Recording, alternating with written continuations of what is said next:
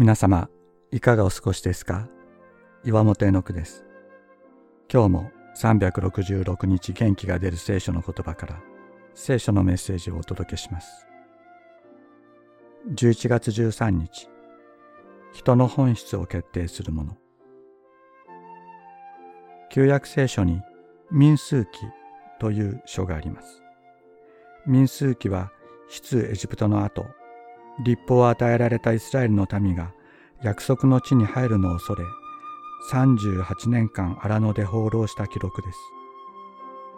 神様の約束を信じることができない不従順な者の失敗と、それを見捨てない神様の忍耐と導きが記されています。その最初に人口調査について命じられています。兵役に就くことができる20歳以上の男子が一人一人名を呼ばれて戦士として登録され自分の働き場が与えられます。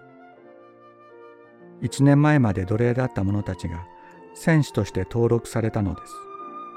まともな武器も持たず戦う方法も知らない恐れに満ちた者たちです。人間的な基準から言えば戦士などではありえません。誰も自分たちが戦えるとは思っていなかったのです。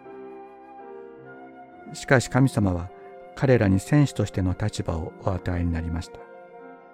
神様が彼らに代わって戦い、彼らに勝利をお与えになるおつもりだったからです。神様は私たちが弱く、戦い方も知らないものであることをよくご存知です。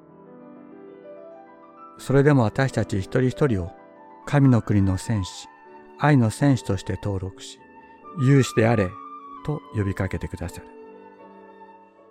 私たちの本質は自分についてのイメージによって決まるものではなく、私たちを呼んでくださる方によって決まるのです。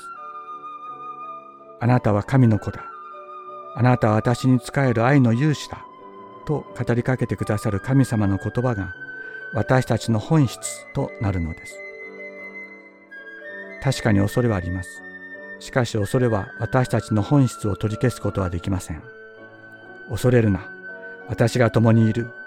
と言ってくださる方がそばにいるのです。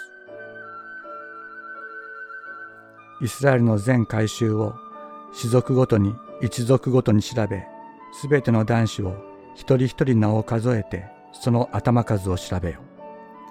あなたとアロンは20歳以上で戦いに出ることができる者をすべてその軍団ごとに登録しなければならない。